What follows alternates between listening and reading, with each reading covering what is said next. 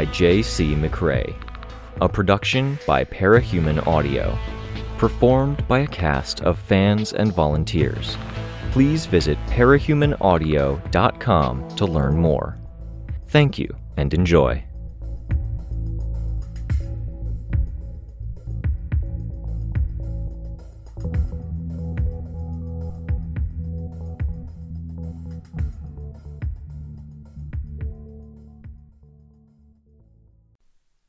Arc 9 Gleaming, Chapter 5 Instinct. Throw up my defenses to protect myself against this purple fire. Charge in and remove the threat. Wrong move, putting myself in harm's way. If Caryatid could be hurt, then so could I, theoretically. I had to hold myself back. Plan? Taking a second to think things through, remind myself of key points and moves, account for things, they took time. It was time that she had to throw out some purple flame, setting the middle of the house's living room on fire. It bought her space as she moved in the direction of the window. I'd come in through the side door, caryatid through the front. The woman, pale and thin with thick frame rectangular glasses, the sides of her head shaved and her hair tied into a messy bun at the back, had her trash bag of drugs in one hand and fire in the other. Jeans, sneakers, and a purple t shirt with some new metal band advertised on the front, their logo surrounded by flame. Her head turned from the flames, where a motion of her hand made the swiftly dwindling fire grow, to the window. She'd need hands free to haul it open. In the heat of the moment, trying to consider my options, I turned to process, to follow the laws, and if that wasn't possible, to do what was right. I looked over in Caryatid's direction. She'd crumpled over, and she looked like she was alternately trying to stop, drop, and roll, and be very still while the flames licked her costume and skin. The skin I could see at her hand looked angry and red, her other hand gripping her arm at the elbow. Talk to me, Caryatid. I can't put it out! My heart broke at the composed, stylish young woman sounding so unlike she'd sounded. I could circle the flame in the center of the room, it was swiftly dwindling. Edging around, I could keep relatively the same distance from the woman with the purple flame. She moved her hand, and the flame swelled violently, barring my path. Let me. She moved her hand again, the flame billowed out in a slow moving explosion, though an explosion was the wrong word. It was though a balloon was swiftly expanding in the center of the flame's mass, and the existing flame was forced to ride the surface, moving out as a wall with nothing beneath it. Help her! I was left to retreat, and I flew in the direction of an armchair. I hit it, wretch strength, and sent the chunks careening toward the woman but it wasn't really possible to aim it, and I didn't score any direct hits. One chunk hit her bag, another rolled through the flame. A dismissive move of her hand extinguished it. My heart pounding, breath coming hard, frustration welling up inside me, I had to force my thoughts back on track. Not instinct, plan, logic, law. My train of thought from before my impulses still shaped my thought process. The first place my thoughts went to was Goddess. She was a ruler, she had a system of laws, and she had some idea of what she was doing, because one didn't rule a universe without knowing something. She studied powers, too. No use, though, because I didn't have her on speed dial, and I didn't know what she would say or do. The second place my thoughts kept getting caught on was the Master Stranger protocols, because I'd been thinking about them so recently. What was the law, the rule, the textbook way to do this? Other protocols, other rules, or by the books procedures? This, for all intents and purposes, was a trump power, because it affected or involved other powers. Penetrating supposed invulnerability? SOP for Trumps was to get the hell out of Dodge, reassess, and step carefully. I heard a pained noise from Caryatid. The flames were reigniting at her sleeve and shoulder, perilously close to her face. Put out the flames. I'll let you go, I called out. Bag still in hand, back to the window, she tried to lift it, ignoring me. Listen to me! I screamed the words, then, in anger, lashing out in much the same way I might have struck her across the face with the back of my hand, I used my aura. This time the fire exploded. Purple flames became purple white and blindingly bright, filling my vision in the course of filling the room. I threw up my force field on reflex alone, and my thoughts followed a moment later with a stark awareness of why that was a bad idea. The light that had washed over me became heat. As the glare faded, the heat remained. Even after being active for only a moment, I could see the vague profile of the wretch, coming to pieces in dribbles akin to burning oil and scraps like flaming paper. The woman across the room was busy extinguishing flames that had ignited curtains near her, not looking nearly as bothered by it as she should have been. Caryatid, are you okay? What happened? Still a voice without confidence, tremulous, small, and afraid, like it belonged to someone years younger. Hearing it was almost enough to make me forget what I'd needed to say. Don't use your power! The fire ignites powers! I saw the woman at the other end of the room react to that. That observation was blunted by the more pressing fact that I was on fire and I could feel the heat. My costume had absorbed the worst of it. Get away, I thought. The rule for the powered dealing with trumps, especially the ones that screwed with powers. I had to fight my instinct to get away faster by flying.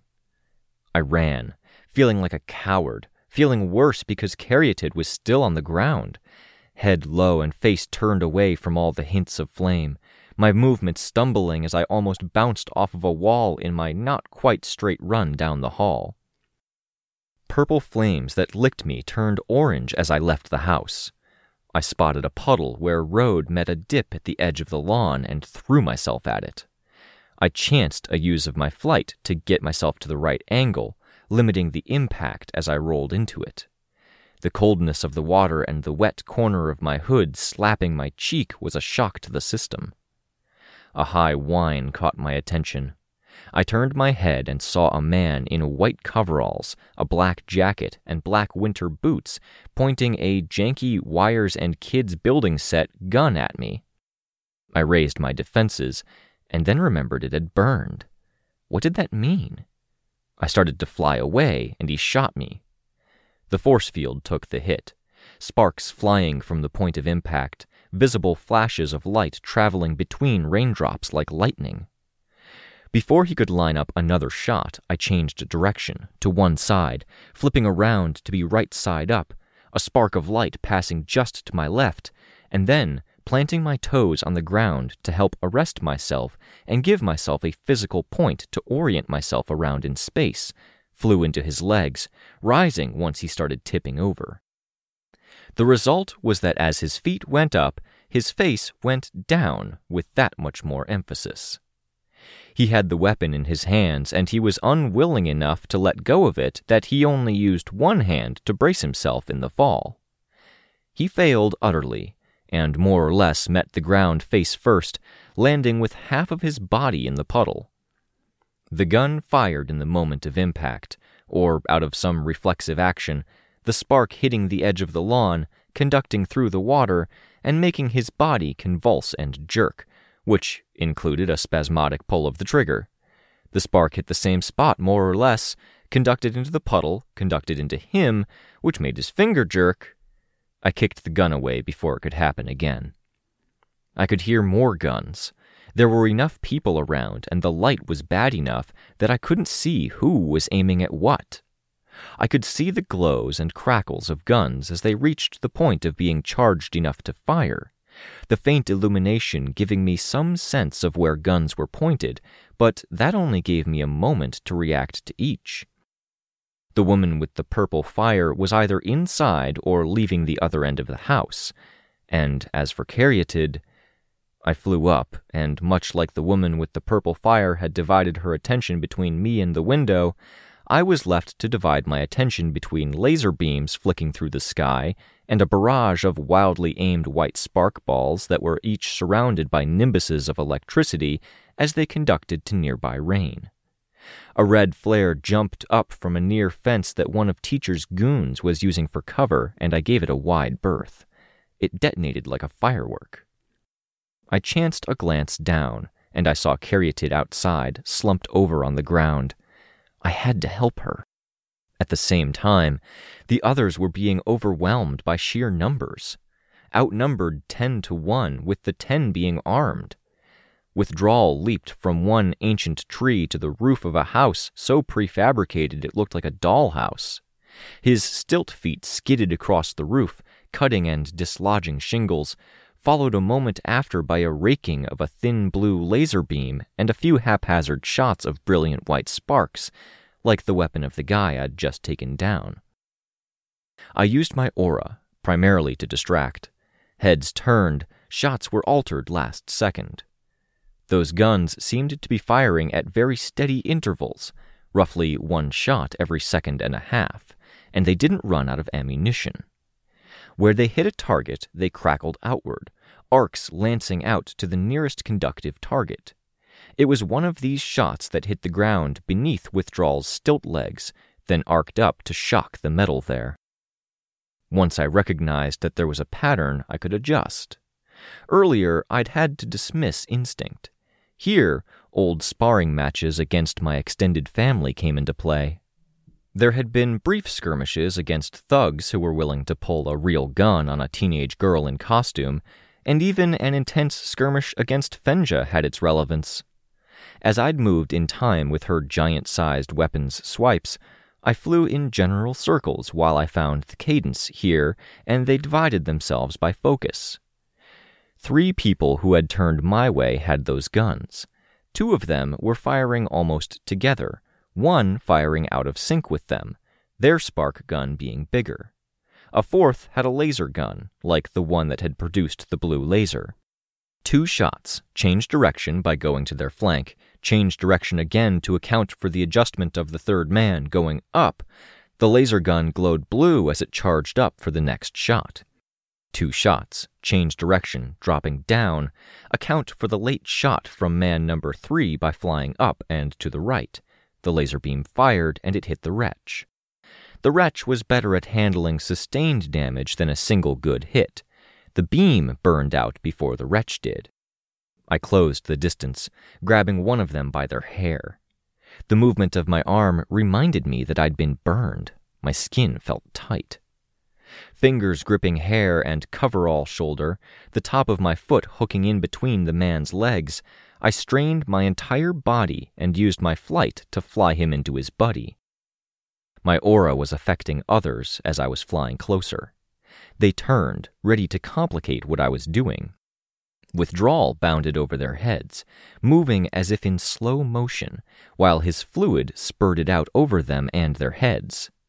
Guns fizzed and popped, and people fell, sprawling messily in the luminescent bubblegum pink stuff. One or two people who fell in the thicker patches of the spurt spun in place by some invisible force, their legs failing to find traction. Someone shot at the ground just below Withdrawal's landing point. Arcs jumped up to his legs and out to nearby puddles. His suit failed to make the final movements that would secure his landing, and he landed hard, tumbling. Bam, blast, zap, bam, bam, and fuck you! I could hear finale. The peppering of shots saw the one who'd knocked withdrawal out get knocked onto his own ass. A brief appearance of blue motes and a splash of water that covered face and weapon saw the man convulse as his weapon's energy discharged into his body.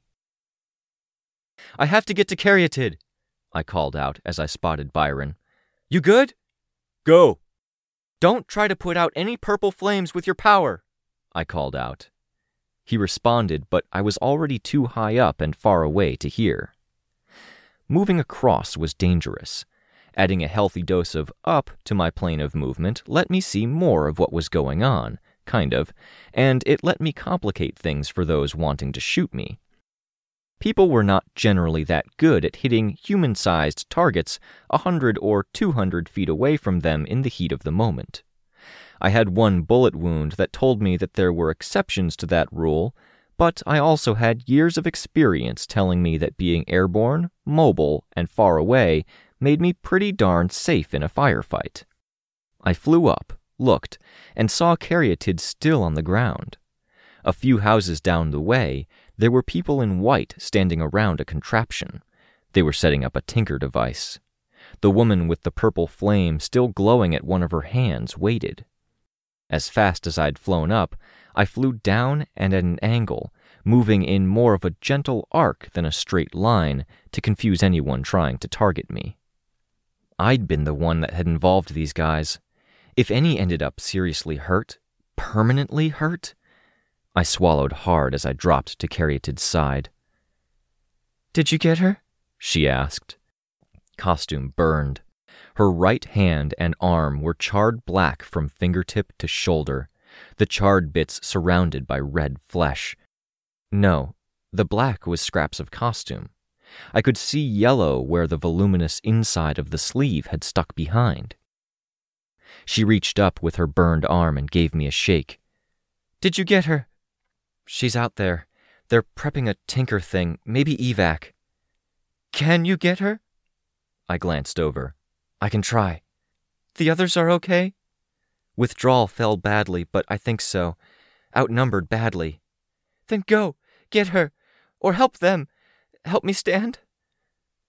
I got her arm over my shoulder, then straightened to a standing position. As we drew to a standing position, Caryatid was letting her breaker power creep over her.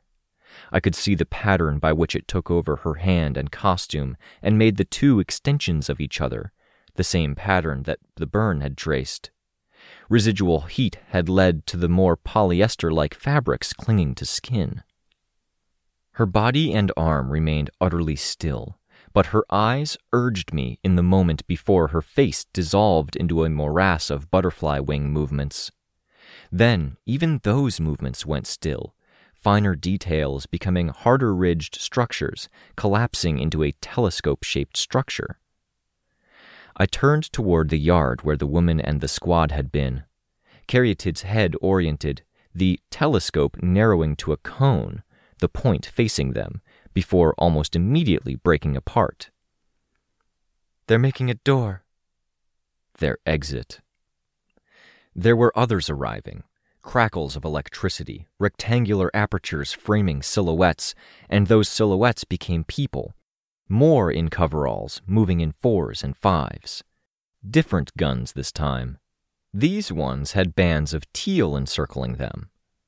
I took flight, using the same evasive maneuvers as before. Around me, I could see the beams of the teal cannons, if they could be called beams. They stabbed out, glowing and becoming rigid, transparent and luminescent, not unlike the hard light force fields my family could create. Each had spokes or spurs, like thorns on vines or spikes on barbed wire. Where the beams were close enough to one another, spokes extended, moving around to connect to nearby beams or spokes with a force and suddenness that I could feel in the air, with sound like whip cracks. As more beams filled the air, the space between me and my target in particular, I saw my paths steadily closing. There were gaps I could have dropped an 18 wheeler through broadside out but it was a huge unknown, made worse by the suspicion that this had been deployed as an anti flyer method. He's a tinker, I thought. The principles are the same the toolbox that evolves to answer problems, the need for resources. The only thing that holds him back, like any tinker, are time and resources. He's had two years of time, and Goddess had enlightened us about his resource acquisition. Valefor, Mama Mathers, others. Like most tinkers, he has them make resources that help them acquire or refine their resources. And because one key factor in this network or engine of his are people, he gets the hypnotist to help him get more people. I flew in a course that put me over the side of the growing webwork of glowing teal beams and bars that seemed to stab off into the stratosphere. I had to get to that door before they slipped away. More beams appeared high above, beside, and below me. The crossbars that connected them slammed out, connecting them all into a solid mass. Wasn't doable. There had to be 12 of those assholes down there firing in batteries.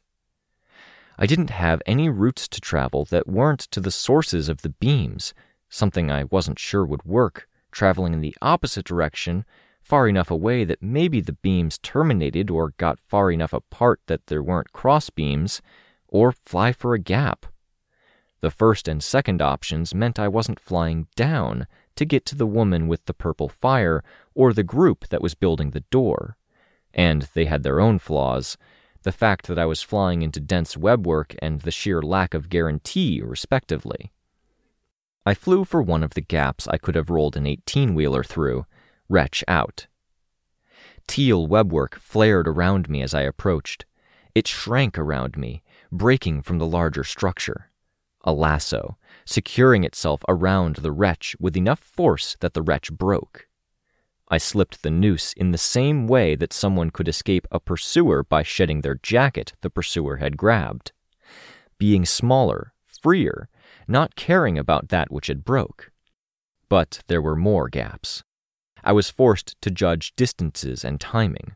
The wretch took time to reappear, but it wasn't too long. So long as I timed it so I was moving through a gap as it came back up.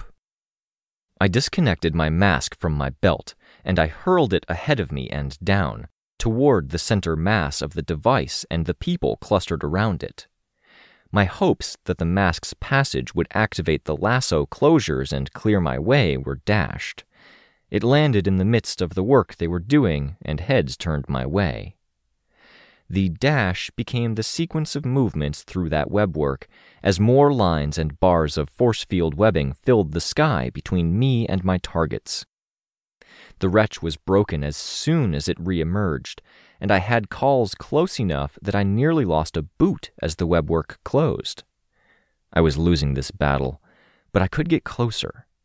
There had to be an opportunity. The webwork steadily closed around me, and theoretically possible escape routes became impossibilities. My focus remained on staying clear, sticking to more open areas where no lasso could close around me. Far below and behind, Byron climbed over a fence, making his way in my direction. I pointed.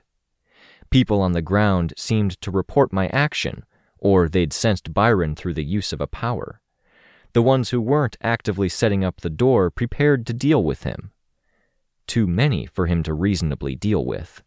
Even if he drenched every single one of them now, if every single gun failed because of the thorough drenching with water, I wasn't sure he'd win. Thirty people, easily. I saw the nervousness of the woman with the trash bag in her hand. She backed up, putting some distance between Byron and herself, while her people lined up at the fence. Blue motes began to collect in the air, which didn't help matters. Come on, come on, I thought. Then I couldn't watch. More beams were flying in close, and I had to use the wretch while throwing myself into the densest patch. The rectangles and triangles of empty space closed, paused for only an instant as they seized the wretch, giving me only a second to figure out which direction I was flying in. I was literally upside down as I saw it, a flash of purple. Her hand drawn back, flame ready. Byron's arrangement of motes included the air above him.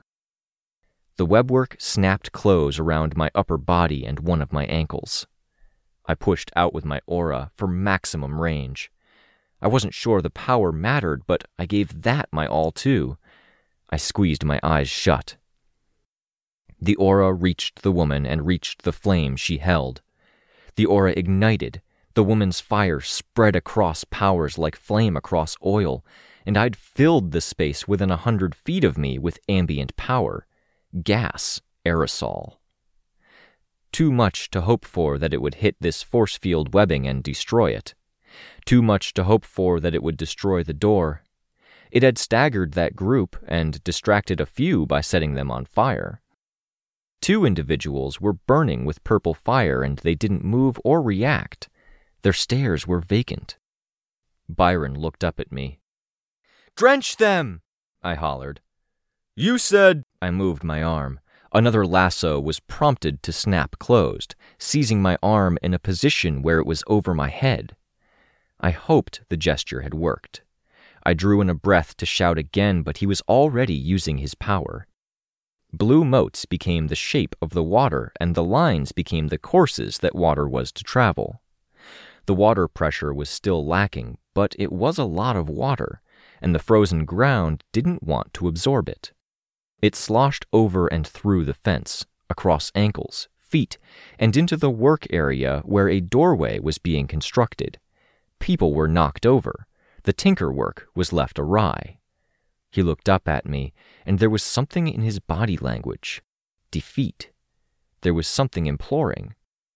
I knew what he would have asked if he could have done it safely, with the distance between us, or if that wasn't a consideration, what he would have asked if he'd been able to summon up the courage. Right now, if he used his other power and gave control to Tristan, that water would become stone. It would impact the device and it would trap most of the people there, the woman with the purple fire included. He wanted my permission, which was the opposite of the way this was supposed to work. And then? Tristan would help. We'd have the evidence, go back to Goddess, and work out a game plan that worked for both Gimel and Shin. We'd screw over Teacher and we would organize against him. Yes, it would be a win. Yes, it was workable long term. Yes, in service of the law, fighting the lawless, in what felt right, and in turning to someone else for help if we were struggling as we were, yes in service to that kernel of warmth in my heart when I thought about Dean and the classifications, when I thought about the black text printed on white paper that detailed the rules to be followed, the chain of command in times of crisis? I shook my head, dramatically enough he could see. No. I was reeled in, ice sloughing off where it had formed on the beams. In the course of my forced trip back, as I used flight to try to resist or change my course, more of the webbing snapped closed around me. Byron peeked over fence at the collection of people around the door, then reversed direction, heading for the sound of the beams that had me.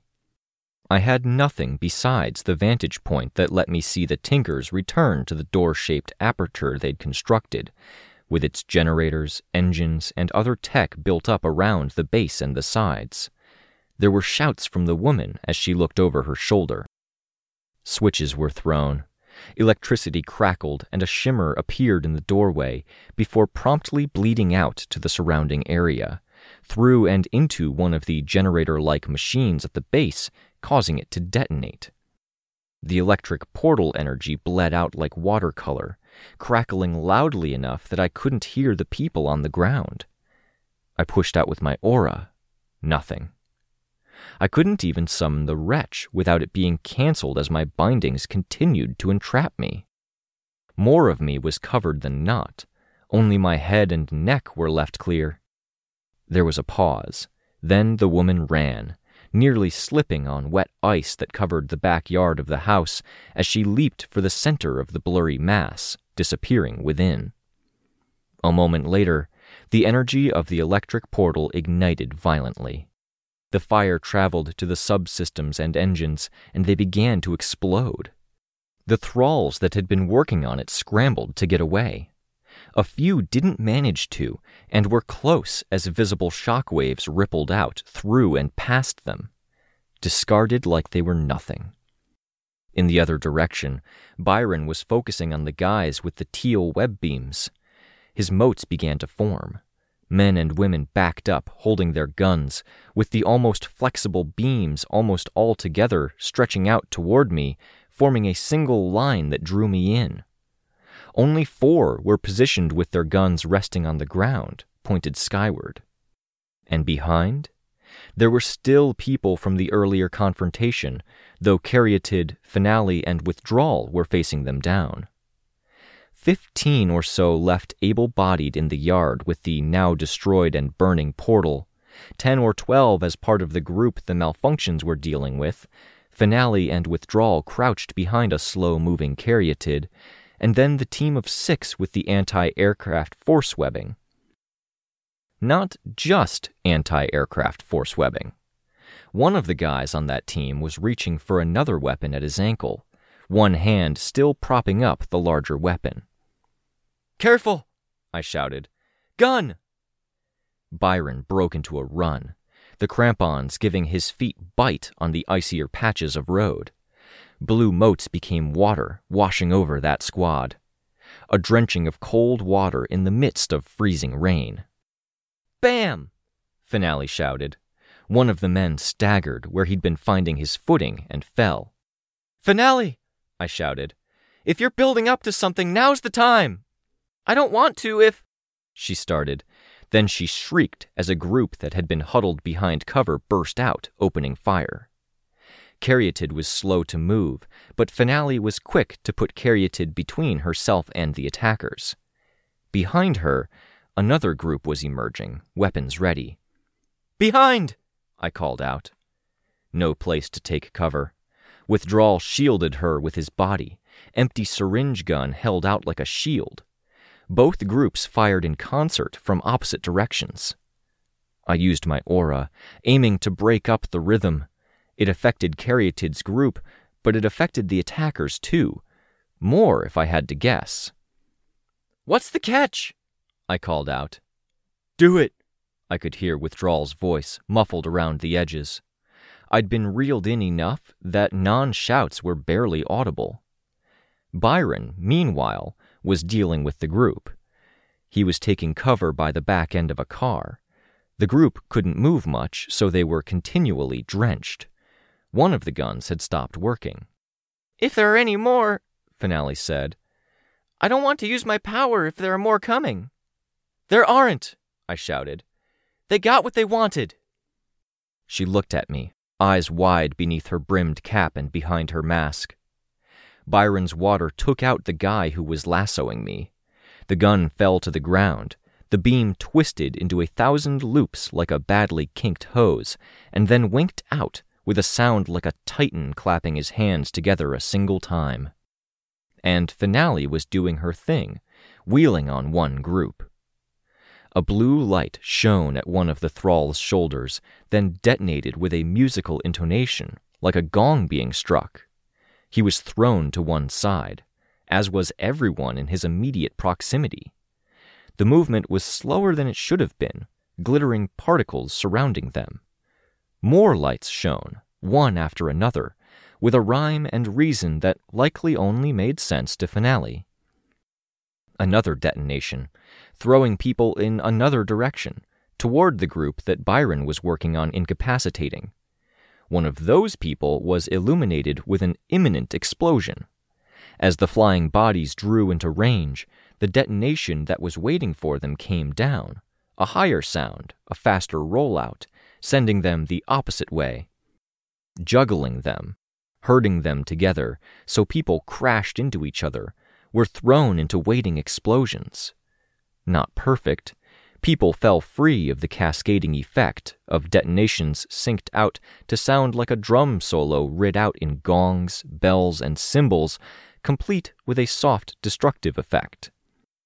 I flew down to take out one of the guys who had fallen free of the chain reaction who was fleeing for cover. I kicked him to the ground and then landed on him with added force before stepping on his hand and driving my weight down with my flight. My eyes roved for other strays. It seemed Byron and Withdrawal had them. The explosions weren't true heat, fire, shock wave that liquefied's organs kind of detonation. They got sloppier toward the end, as more people fell free and some landed far enough away that their own detonations affected only them, making them flop once or twice like fish on dry land. The metaphorical dust settled. Patrol block is on its way, Byron said. Called them pretty early on. Thanks, Capricorn, I said. That would complicate things with Goddess, but I kept my mouth shut. I didn't do that right, Finale said. I took too long to set up and I didn't finish it right. You did good, I said. I practiced on balls and sandbags, but humans fall in weird ways. They absolutely do, I said. You did good. She didn't respond to either agree or deny. Her teeth simply chattered. That would be adrenaline as much as the cold. They got away? Byron asked. I nodded. The one did. Shit, Withdrawal said. On the ground, one of the people in white smiled. I bent down over them, my eyes searching for anyone who was up to more fighting or attempted running. There were too many here. Care to share with the class? I asked him. The thrall shook his head. Not worth it, Byron told me. I know, I said, brainwashed. These guys are scary, Withdrawal said. He was more unsteady on his stilt like limbs than before. One of his shoulders was venting a thin, steady stream of smoke. Teachers, he's a major player. The fact we made it through this unscathed is. It's going to have to be good enough. I'm going to call the team, Byron said. Is there anything I need to tell them? We'll have to figure out where the woman with the pills went. Maybe if we get the destroyed tech to look out? The woman from the house? Our target? Caryatid asked. She was still gripping her arm with one hand. Her skin looked red, even in the meager light. That's what she had in the bag? Yeah, I said. Can you remember who she was? We gave you a list, and she was number. Number two, Caryatid said. My brain was so tired. I shook my head a bit.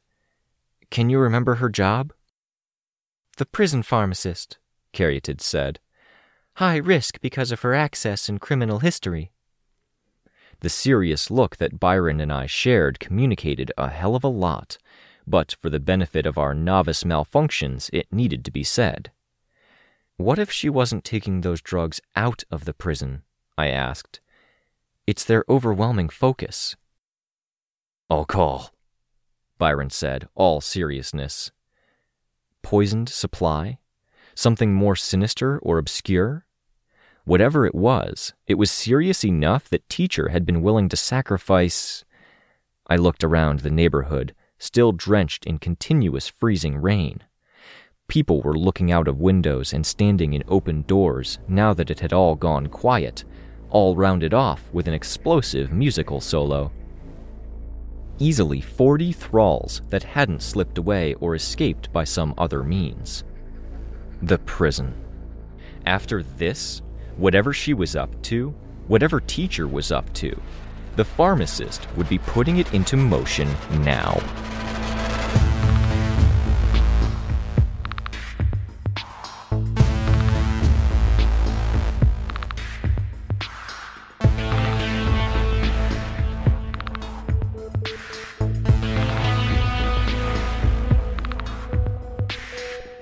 This was a production of Ward by Parahuman Audio. Ward and the Parahuman stories are written and owned by J.C. McCrae. You can find the original text and support the author at parahumans.net. For more of the Ward audiobook, as well as other community works, please visit parahumanaudio.com. Music for this chapter was by Evan Witt. Find out more at wittynotes.com. Editing by The Violet Legacy. Find them on Twitter at The Violet Legacy. Narration by Robert Rain Ramsay. Find more of their work at our website. Thank you for listening.